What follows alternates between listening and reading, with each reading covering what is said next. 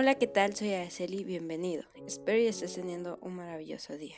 Bien, el día de hoy te voy a hablar de los tipos de gráficos que podemos crear, insertar y modificar en Microsoft Excel. Para comenzar, te voy a hablar sobre cuatro puntos muy importantes. El primero es cuáles son los gráficos que podemos crear e insertar en este programa. El segundo es describir el procedimiento para insertarlo. Y el tercero es cómo ir actualizando los datos de un gráfico de Microsoft Excel. Y por cuarto punto tenemos qué es un gráfico dinámico y para qué nos sirve este. Punto número uno, ¿cuáles son los tipos de gráficos que podemos crear e insertar en Microsoft Excel? Bueno, es muy importante este punto dado a que existen diversas gráficas y no todas las utilizamos para lo mismo. No vas a utilizar lo mismo una gráfica de pastel que una de barras, muestra diferente y por ejemplo la de barras nosotros vamos ahí analizando o comparando los datos que tenemos.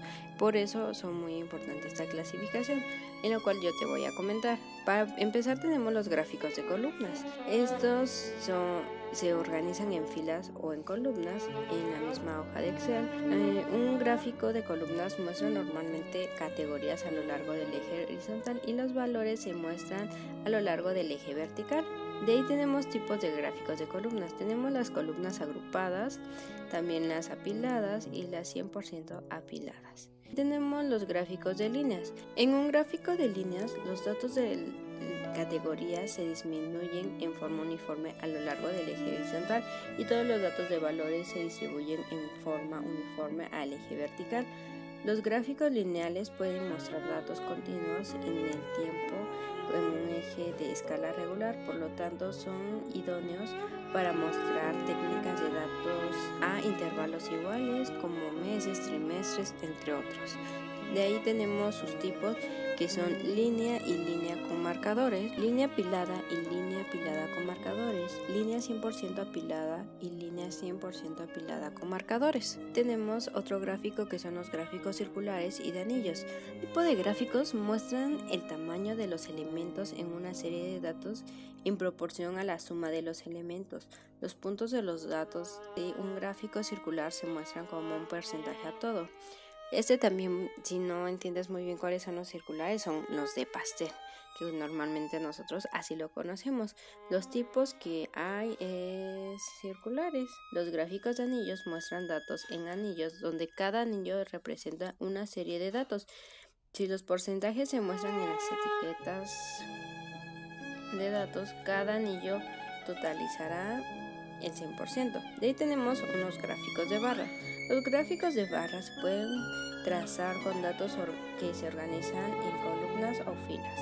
Este tipo de gráficos muestran las comparaciones de los elementos individuales. En un gráfico de barras las categorías se organizan típicamente a lo largo del eje vertical y los valores en el eje horizontal. De ahí los tipos que tenemos barras agrupadas, apiladas y 100% apiladas. Y tenemos los gráficos de dispersión.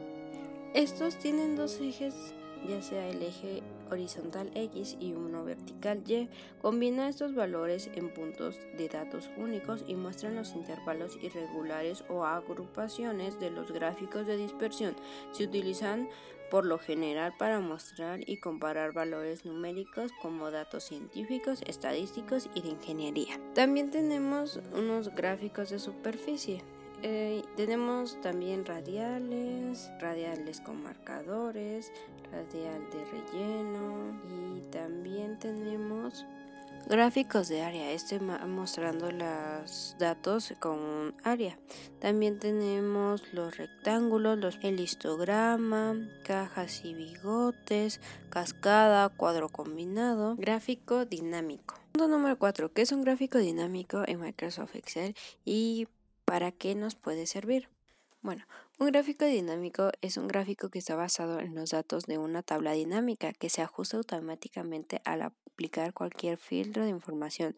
En este tipo de gráfico te puede ayudar a la comprensión de los datos de una tabla dinámica. Para ello vamos a hablar un poquito de la tabla dinámica la cual es una herramienta avanzada para calcular y resumir y analizar los datos que permite ver las comparaciones de patrones y tendencias entre ellos.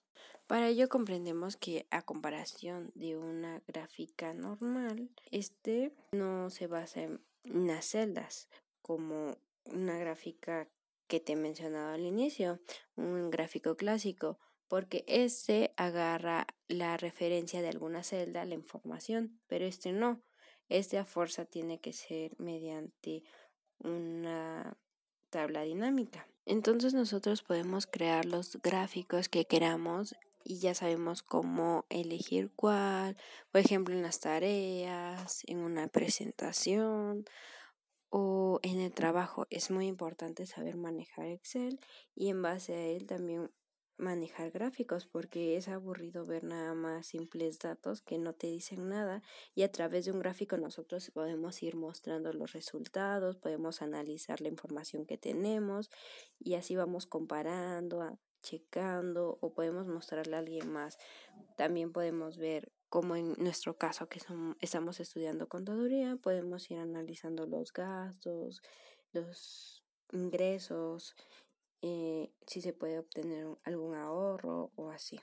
Es muy importante saber manejar esta parte de los gráficos y también saber qué nos está diciendo, cómo hacerlo, porque a veces podemos hacer una, pero no sabemos analizarlo. Así que es muy importante ir checando igual qué es lo que estamos poniendo, los datos, desde el momento que nosotros estamos creando alguna tabla en nuestro programa de Excel. Y eso sería todo. Gracias.